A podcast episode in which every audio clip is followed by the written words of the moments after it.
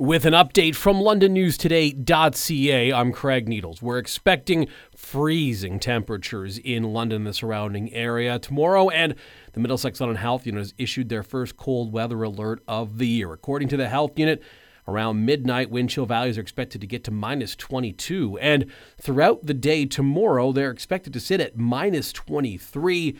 The health unit has issued the alert to open warming centers for people who are unhoused in the community and to give folks advice on making sure they stay warm if they are outside for any length of time. There's also flurries in the forecast, which could bring a few centimeters of snow by Friday as well.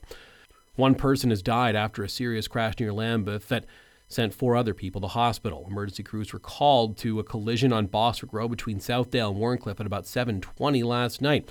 There was a two-vehicle crash, and all five people from those two vehicles were taken to hospital. Earlier today, police announced that one of the drivers has died from their injuries.